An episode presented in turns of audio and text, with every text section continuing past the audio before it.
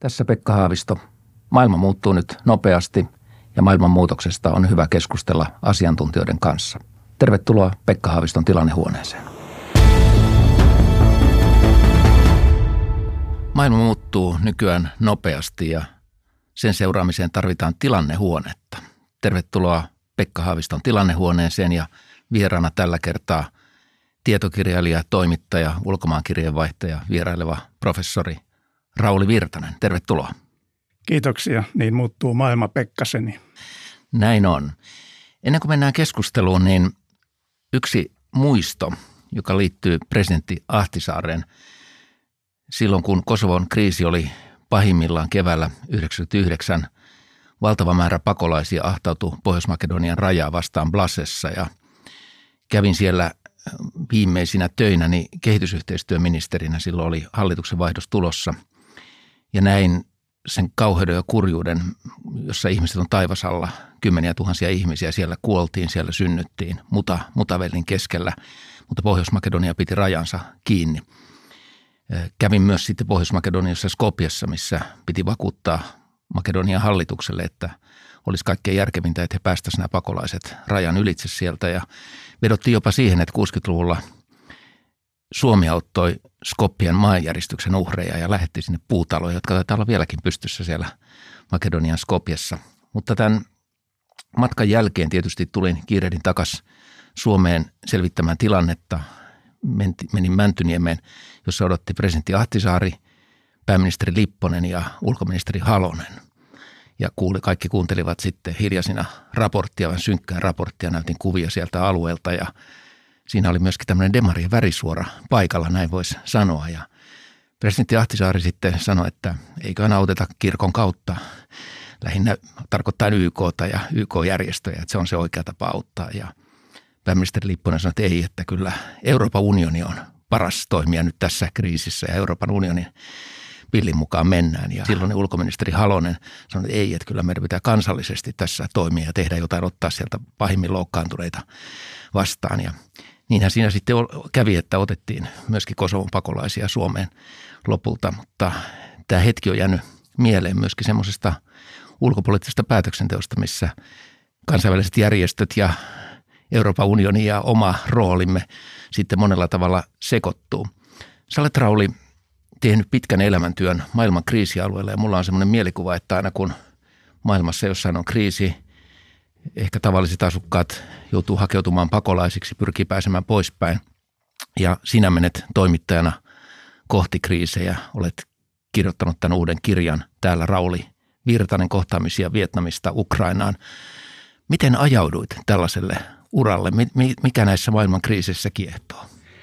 Mua kiehtoi pikkupoikana maailma varmaan samalla lailla kuin sinuakin, että jotkut villilännen tarinat, pekosvillit, niitä, niitä luettiin ja siirryttiin Aaresaareen, Robinson Crusoeon ja, ja niin edelleen, kun päästiin, päästiin kirjastoon, niin sieltä, sieltä lainattiin valtava määrä sitten, sitten kirjoja, seikkailukirjoja ja, ja, ja, ja niin edelleen. Ja koulussa, koulussa sama kiinnostus jatkui sitten maantiedossa. Äärimmäinen pingottaminen ja, ja, ja suuntautuminen luonnon historiaan – 170 kasvia tuli kerättyä siinä ja, ja ajatus oli ryhtyä maantiedon biologian opettajaksi ja siksi luin jo latinaa lukiossa, kunnes sitten äidinkielen lehtorini edesmennyt kaukosaraste Jukka-Pekka Sarasteen ja Petri Sarasteen tunnettu, tunnetumpi henkilö, niin – sitten ohjasi mua tuota, että nyt susta pitää tulla toimittaja, että hänen mielestään se mun, ne mun kirjoitukset ja aineet oli, oli sen arvoisia, että tuota, sitä kannattaisi viljellä sitä, sitä taitoa, niin mä sitä hakeuduin paikalliseen sanomalle että Etelä-Suomen Sanomiin töihin ja halusin ulkomaan osastolle, eli näin yhdistää sitten tämän, tämän uteliaisuuden kiinnostuksen maailmasta ja, ja sitten sen kirjoittamisen. Ja reppureissun tein, tein aikoina, niin, kuin, niin kuin sinäkin itse läksin rahtilaivalla Etelä-Amerikkaan ja kymmenen kuukautta sitten liftasin siellä Etelä- ja Pohjois-Amerikan halki ja, ja silloin opin – avautumaan maailma, maailmalle ja, ja uskoutumaan tuota, ja lähtökohtana se, että suurin osa ihmistä on hyviä, ettei ne tahda, halua sulle mitään, mitään pahaa, mutta tuota, pitkä, pitkä tuota johdatus tähän konfliktijournalismiin, mutta seuraavaksi pääsin sitten jo pääkaupunkiin töihin, töihin Uute, Uusi-Suomi-lehteen ja silloin vuonna 1972 niin Vietnam oli silloinkin voimakkaasti esillä. Ja ja pyysin, että Uusi Suomi lähettää mut Vietnamin sotaan seuraamaan sitä ja lähettämään sieltä raportteja. Ja jotenkin se, se teki niin, niin vahvan voimakkaan vaikutuksen, sen kaikki ne olosuhteet siellä pakolaisineen, ne tuho, kuolema, kaikki se, mitä mä näin siellä, niin se, se, se vaikutti.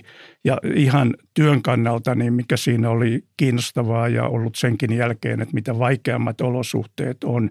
Ja kun se sieltä onnistut fyysisesti ja henkisesti selviämään, tekemään, saamaan sen jutun läpi, jonka joku lukee tai katsoo, niin se jotenkin palkitsee. Tai, tai musta se on niin kuin väärti, että mä olen, olisin huono tuota, kon, kongressikonferenssitoimittaja kravattikaulassa tuolla, tuolla kuuntelemassa monien poliitikkojen tyhjänpäiväisyyksiä tai, tai muuta. Että, että viihdyn, viihdyn kentällä ja, ja, ja tämmöinen klassinen sanonta, haluan antaa, antaa äänen ja kasvot näille, näille ihmisille, jotka siellä aina näiden konfliktien jalkoihin jäävät, olivat ne sitten tuota luonnonkatastrofeja tai, tai kriisejä ja muuta.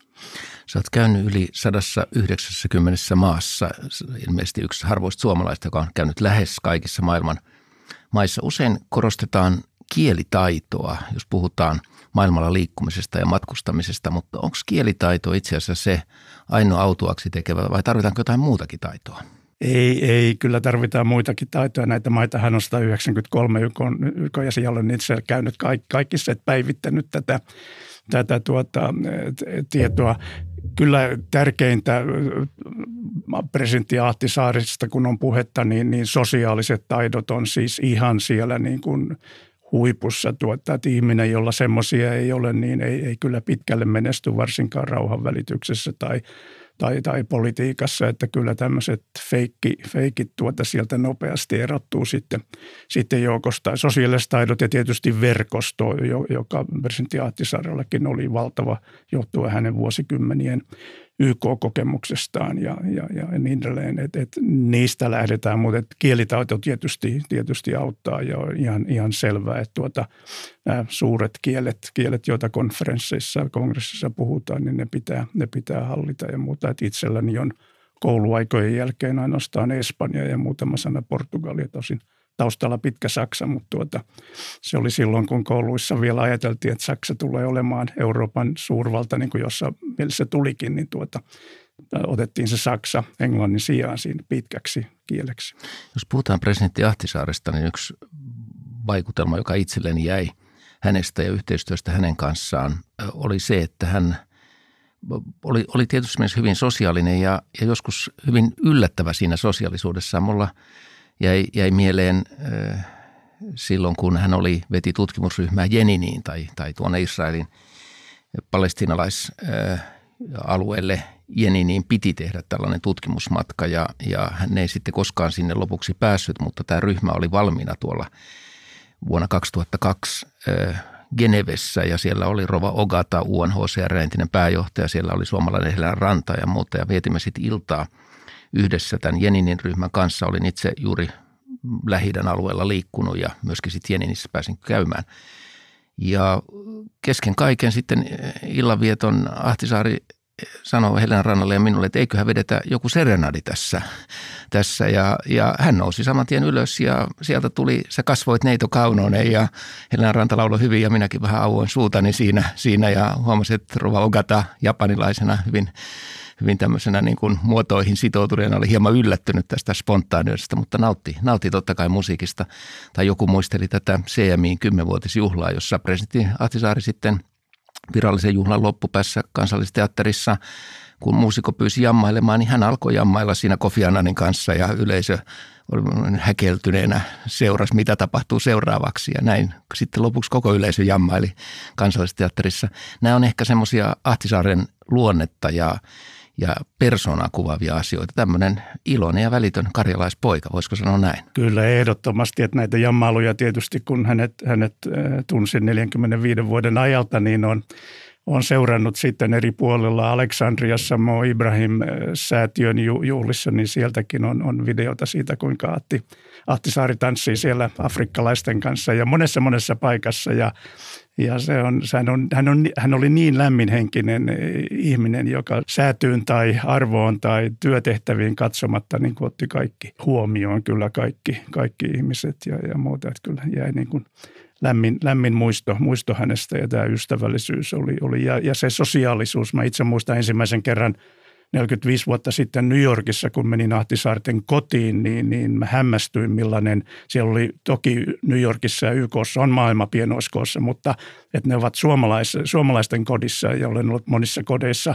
myös YKssa, jossa on ollut vaan sitten tuota valkoisia miehiä kravattikaulassa ja hyvin harras, harras tunnelma, mutta Ahtisaarten kodissa, niin siellä näkyy se hänen Afrikka kokemuksensa se, että hän tuli Tansaniasta ja, ja se, että hän, hän niin kuin kutsui sinne niin kuin kaikki, kaikki ne ihmiset, joista hän piti ja katsoi tuota, että joiden kanssa on, on tuota hyvä verkostoitua ja pitää yhteyttä.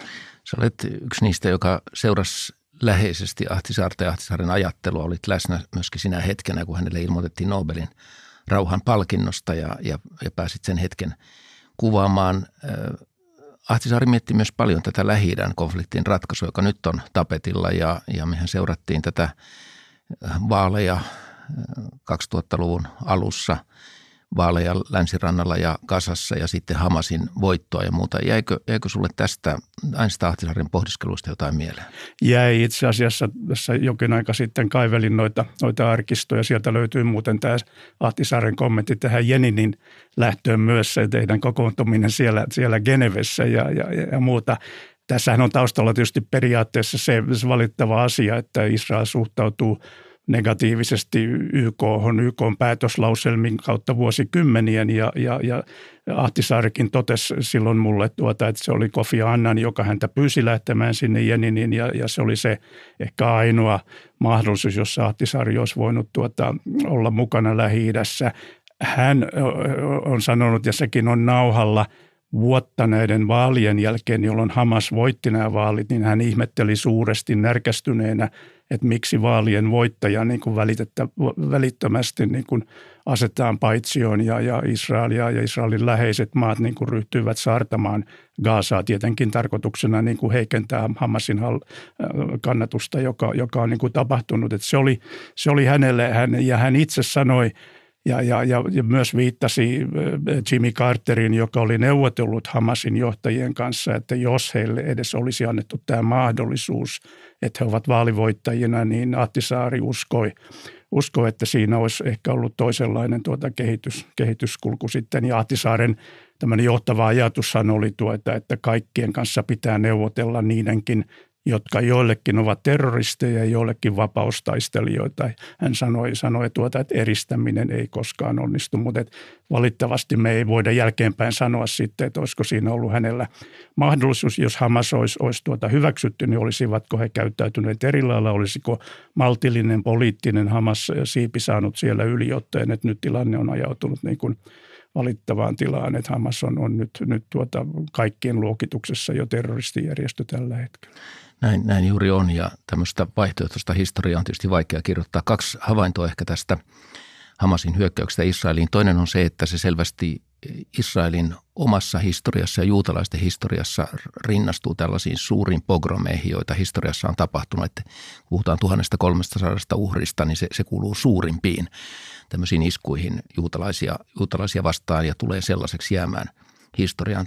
Toinen ehkä sitten omasta työstäni – palestinalaisten ja israelaisten kanssa, joka ei ollut helppoa, tein sitä toisen intifadan aikana ja, ja siinä oli monenlaisia, monenlaisia vaikeuksia saada edes ympäristö- tai vesikysymyksissä osapuolia samaan pöytään, vaikka sitten lopulta, lopulta saatiinkin. Mutta niistä keskustelusta jäi mieleen, usein puhutaan tämmöistä David vastaan koljat asetelmasta, niin ajattelin, että onkohan tässä David vastaan David, eli kaksi osapuolta, jotka ajattelevat olevansa alakynnessä palestiinalaiset sen takia, että heillä ei ole sitä itsenäistä valtiota ja, ja he kokevat, että heidän maansa on viety ja ryöstetty.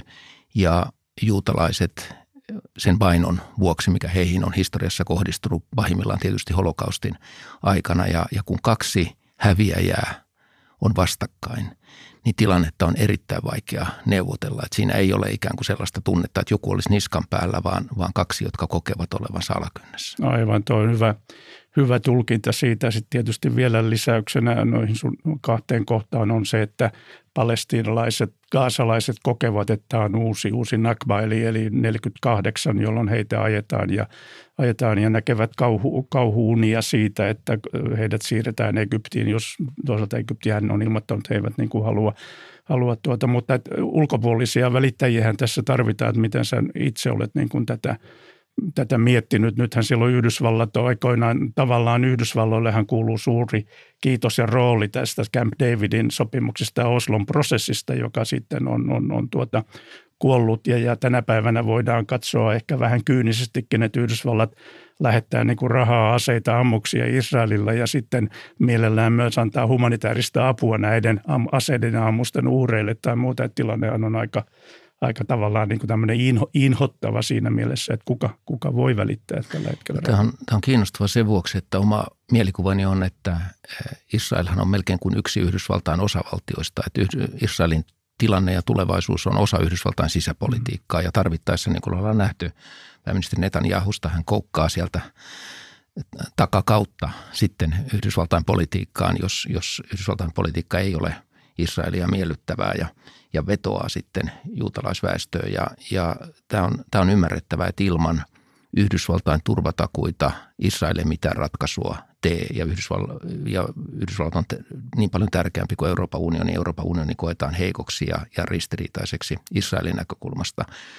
Ja sen takia ajattelen, että mikä tahansa rauhanratkaisu, joka takaisi Israelin turvallisuuden edellyttää, että Yhdysvallat on siinä mukana, mutta ehkä se frustraatio Yhdysvalloissa – myöskin ehkä Obaman kauden jälkeen on ollut suuri, että ei olla, ei olla päästy lähi asioissa eteenpäin. Ja sitten kun viittasit näihin ympäröiviin arabimaihin, niin kyllähän siellä, en nyt sano, että on selkää käännetty palestinalaisten asialle, mutta jollain tavalla on, on lähdetty menemään sitten jo eteenpäin, eikä ole kiinnitetty niin paljon huomiota Palestinan tilanteeseen. Egypti on hyvä esimerkki ja sitten nämä normalisaatiosopimukset tai Abraham-sopimukset – Arabiemiraattien Bahrainin kanssa lähentynyt Israel-Saudi-Arabia-yhteistyö kertoo siitä, että on pyritty jo menemään eteenpäin ja nyt sitten Hamasin hyökkäys vei ehkä takaisin tähän lähtöruutuun. Niin kautta aikoinhan arabimaat ovat käyttäneet palestinalaisia hyväkseen ja, ja, ja aiheuttanut erilaisia ongelmia. Muistetaan musta syyskuu Jordaniassa kuningas Husseinin aikana, josta palestinalaisia ajettiin Libanoniin, joka sitten heilutti sitä herkkää tasapainoa, mikä siellä, siellä oli ja, ja johti, johti sitten lukuisiin yhteen yhteenottoihin ja, ja sotiin ja, ja puhumattakaan sitten Syyriasta, jossa palestinalaisilla aikoinaan oli ehkä parhaat olot pakolaisleireissä kuin muualla, mutta tässä, tässä niin kuin yhdistyy palestiinat, palestiinalaiset ilman valtiota ja sitten toinen alueella kurdit, joiden ainoat ystävät ovat vuoret, joita, joita kaikki valtiot siellä vuorotellen käyttävät häikäilemättä niin kuin pelinappuloinaan. Että murho, murheellistahan tämä on. Näin olet Pekka Haaviston tilannehuoneessa. Keskustelu vieraani on toimittaja, tietokirjailija Rauli Virtanen. Puhumme Ahtisaaren perinnöstä Suomelle ja, ja Suomesta rauhan välittäjänä. Olen joskus ajatellut, että joissakin Ahtisaaren hankkeissa oli hyvin merkittävä se, että Yhdysvallat oli samalla puolella ja hän korostikin sitä esimerkiksi tässä Kosovo, Kosovon kriisin ratkaisussa, että hän ikään kuin pystyy käyttämään sitä isompaa nuijaa, joka, jonka Yhdysvallat hänelle käteen antoi. Miten, miten itse ajattelet tästä, oliko Yhdysvallat näissä rauhanratkaisuissa tärkeä tekijä? Yleensä Yhdysvallat on har, harvoin, en tiedä prosessia, missä Yhdysvallat voitaisiin tai olisi järkevää niin kuin sivuuttaa. Että Ahtisaarellahan oli ja Kosovon prosessissa nimenomaan Stroop Talbot oli, oli hänelle hyvin – hyvin läheinen. Hyppään siitä Namibia-prosessiin, jossa, jossa myös Yhdysvallat oli tärkeä siellä kulisseissa, kun Ahtisaari yritti sitten tuota aika passiivisen pääsihteeri Kurt Waldheimin tuota vastustuksesta huolimatta niin kuin taivuttaa Etelä-Afrikan apartheid-hallintoa niin kuin, niin kuin sovintoon ja, ja, ja Namibia kansakuntaohjelmaan vaaleihin ja, ja niin edelleen. Mutta tietysti Kosovo-prosessissa vielä tärkeää oli, oli se, että Ahtisaarella, vaikka hän – hän, hän ei hirvittävästi ollut tekemissä niin kuin Neuvostoliiton venäläisten kanssa ja, ja muuta, niin siellä kuitenkin Viktor Chernomyrdin, joka oli äärimmäisen merkittävä henkilö silloin, kun puhutaan Slobodan Milosevicin kanssa. Ja, ja Kyllähän se tietysti uhkaus, joka pystyttiin niin kuin Milosevicille esittämään, että jos ei sota lopu, niin jotain pahempaa tapahtuu, niin varmasti sitten lopuksi Milosevicin pään käänsi ja siinä Ahtisaarella oli todella merkittävä rooli.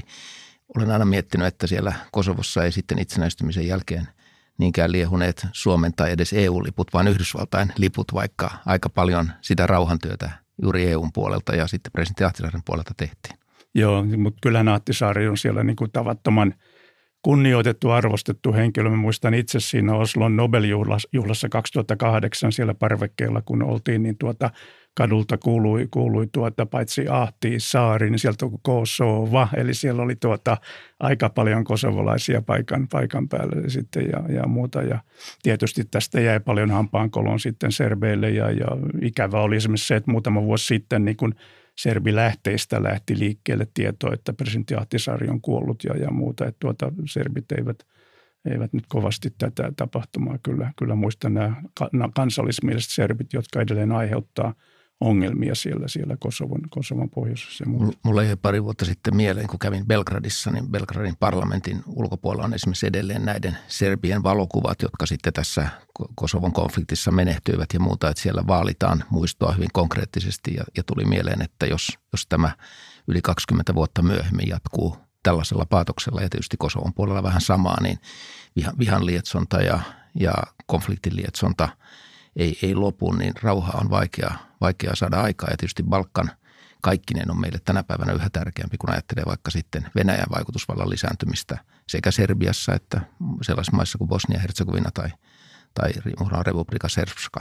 Nimenomaan juuri olin, olin mainitsemassa, mainitsemassa tuo Republika Srpskan, että tuota, miten sä näet sen, että siellähän on sen – sen tuota, tasavallan johtajalla hyvät suhteet ollut, ollut Putiniin. En tiedä tämän päivän tilannetta ja muuta, mutta tuota jännitteet on siellä ja, ja tuota, Bosnia on, on edelleen niin kuin tuota, ei, ei ole niin kuin tervehtynyt siitä ja siitäkin on jo kohta 30 vuotta, 92 alkoi Sarajevon tuota hirvittävä piiritys, jota mä olin seuraamassa ja muuta. Ja tuota, että näitä, näitä, näitä niin kuin on itse varmaan mietit, että miten, miten tuota, missä vaiheessa tulee käännekohta tämmöiselle nationalismille, etnonationalismille ja, ja, ja muuta, että kuinka paljon aikaa, aikaa vuosikymmeniä pitää kulua ja, ja, ja mikä on, mutta tällä hetkellä tämä trendi, trendi on huolestuttava, populismia, etnonationalismia ja, ja diktatuurien määrä maailmassa kasvaa ja, ja tietysti mitä – mitä esimerkkejä saamme sitten Syyrian Assadilta, joka, joka tuota, ajamalla maanpakoon miljoonia ihmisiä kiduttamalla, murhaamalla ja muuta, niin nyt hänelle vedetään punaista mattoa lähi ja Afrikassa uusia diktatuureja, niin miten, mi, miten sinä näet tämän, tämän tuota, näin on, että jos aloittaa tästä Balkanista, niin ajattelee juuri niin, että sekä Serbia ja tämä Serbian ja Kosovon välinen jännite on siellä edelleen erittäin vahvana. Ja sitten sellainen maa, johon vähemmän kiinnitämme huomiota, on todella Bosnia-Herzegovina, joka on edelleen palasina eikä toimi yhtenäisenä maana. Ja, ja itse ajattelen niin, että näiden maiden pikkuhiljaa liittyminen tai mukaan tulo Euroopan unioniin on kuitenkin se tapa laskea niitä rajoja maiden välillä ja, ja, ja helpottaa tilannetta. Nythän – prosessit ovat olleet menossa Albanian ja Pohjois-Makedonian osalta, mutta, mutta koko Balkan pitäisi saada tähän integraatiokehitykseen. Ja ikävä kyllä se vaihtoehto on sitten, että jos Eurooppa ei tee tässä työtään, niin, niin kyllä Venäjä on liikkeellä ja Kiinakin on liikkeellä sillä, sillä alueella.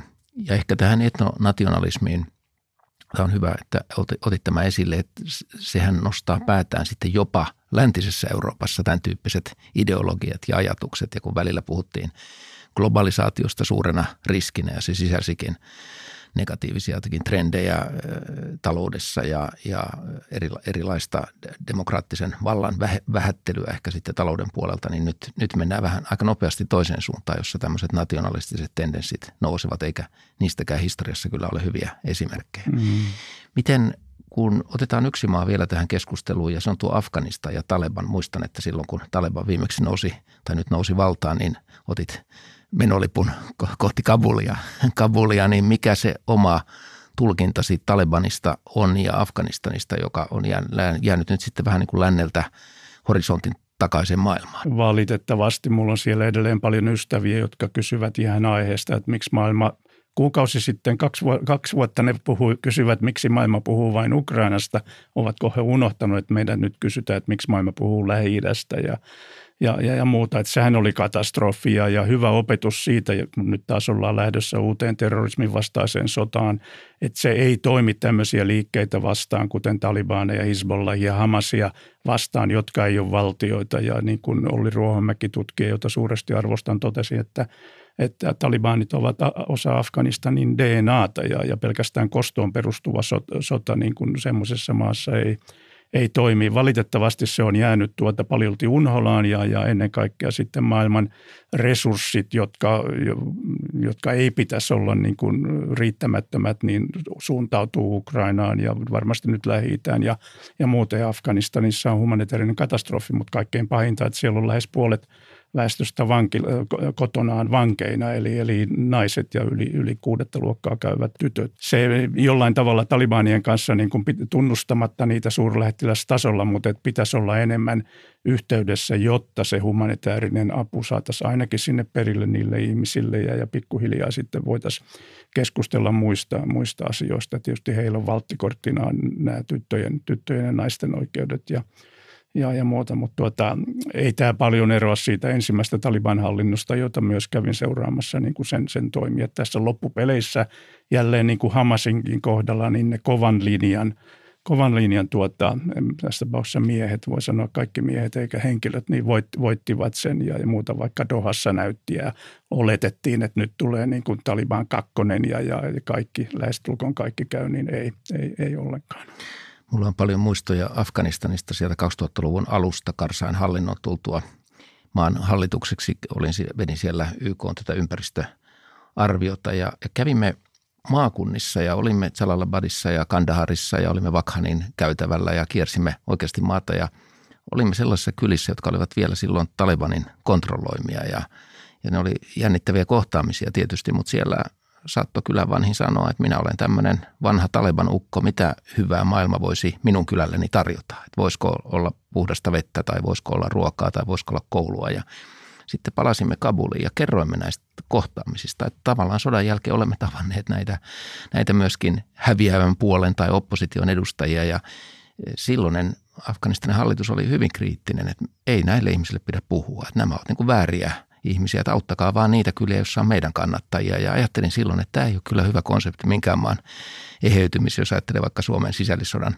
aikaa vuoden 18 tapahtumia ja sen jälkeisiä tapahtumia, niin, niin kyllähän se integraatio on se avainasia. Ja jollain tavalla tuli toisena ilmiönä tämmöinen Afgaanin tavaton ylpeys siitä omasta kulttuuristaan ja historiasta. Me, me tietysti koitimme auttaa ympäristöasioissa ja muistan silloinen valtiovarainministeri myöhemmin presidentti Ashraf Ghani, jolta tapasimme, niin hän melkein heitti meidät ulos sieltä ja hän sanoi, että, että teillä ei ole mitään opetettavaa afgaaneille – että te kiipeilitte puissa silloin, kun meillä oli raha tässä maassa. Ja tämä lause jollain tavalla jäi mieleeni, mieleeni että se valtava eh, niin kuin arvostus omaan historiaan ja ajatukseen, että heitä ei voi esimerkiksi millään tavalla verrata mihinkään Afrikan maahan. Se oli suuri loukkaus, jos olisi maininnut, että, että jossain toisessa maassa on tehty näin tai hoidettu asioita näin.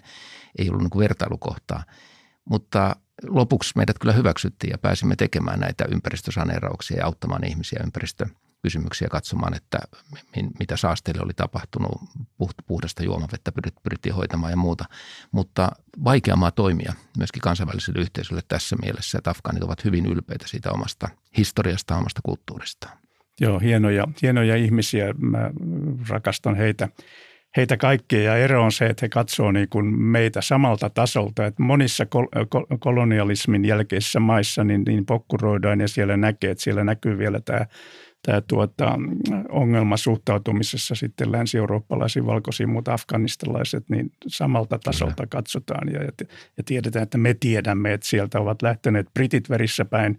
Siitä tuli Neuvostoliiton Vietnamia ja nyt lähtivät sitten tuota amerikkalaiset ja niiden liittolaiset ja muuta, niin tuota, se on siellä taustalla. Mutta on tosiaan ainakin kaksi Afganistania. On se Kabul, jossa ihmiset pääsivät tuota, nauttimaan oikeuksista, koulutuksesta, kaikesta, joka nyt on mennyt ja sitten se äärimmäisen vanhoillinen maaseutu, Helmand ja, ja, ja, ja muuta, jonne nyt ei voi vaan yhtäkkiä mennä niin kuin tarjoamaan tätä meidän, meidän mallia, vaan, vaan tuota, monet afgaanit multa perusteellisesti kysyivät, että mikä on tämä operaatio, tuota, että ensin te tuotte meille apua, sitten te pommitatte meitä, sitten te tuotte meille apua. Eli, eli tämmöiset sotilasjohtoiset, vetoiset humanitaariset operaatiot ei, ei kyllä toimi – toimi tuota maailmalla. Nythän kiinnostavaa on viime päivien uutinen, että Kiina aikoo lisätä yhteistyötään Afganistanin kanssa ja jotenkin ajattelin mielessäni, että nyt Venäjä on kokeillut onneaan, Yhdysvallat on kokeillut onneaan, nyt on Kiinan, Kiinan vuoro, että millä, millä tavalla kiinalainen konsepti sitten toimii tai toimiiko paremmin Afganistanin tapauksessa. Vieraanani on täällä Rauli Virtanen ja ehkä tämän tilannehuoneen lopuksi, niin Rauli, ensi tammikuussa valitaan Suomelle uutta presidenttiä. Minkä neuvon oman elämänkokemuksesi pohjalta antaisit uudelle presidentille? Seuraava presidentti, joka, joka tässä istuu, istuu minua vastapäätä, niin ei paljon neuvoja tarvitse ja hänessä on niin paljon samaa kuin Martti Ahtisaaressa. Ja muistan viime kesänä, kun meillä oli, oli tai Helsingissä oli ulkoministeri, ulkoministeriön suurlähettiläspäivät, niin siellä teemoina, siellä oli neljä teemaa, Venäjä, Ukraina, EU ja NATO – kukaan ei puhunut niin kuin globaalista maailmasta ja tästä moninapaistuvasta maailmasta ja, ja, ja muuta. Ja mä oon aivan varma, että tuota, meidän seuraava presidentti niin kuin omalla kokemuksellaan ja muuta tulee ottamaan myös sen esille ja, ja kokemustahan hänellä on jo näistä mainituista asioista ihan, ihan riittävästi, mutta että, että kyllä meidän pitää nähdä, nähdä globaalisti tämä ja kaikki se, mitä, mitä tapahtuu, että kylmän sodan aika ja kaksinapaistumisen aika on ohitse. Tämä on varmaan tärkeä ajatus, että tämä globaali perspektiivi Suomella säilyy ja varmasti kun Ahtisaarta muistetaan ja hyvästä syystä muistetaan hänen elämäntyötään, niin nämä globaalit kysymykset nousee esille. Olet kuunnellut Pekka Haaviston tilannehuonetta. Vieraanani täällä on ollut toimittaja, tietokirjailija, professori Rauli Virtanen. Kiitos. Kiitoksia.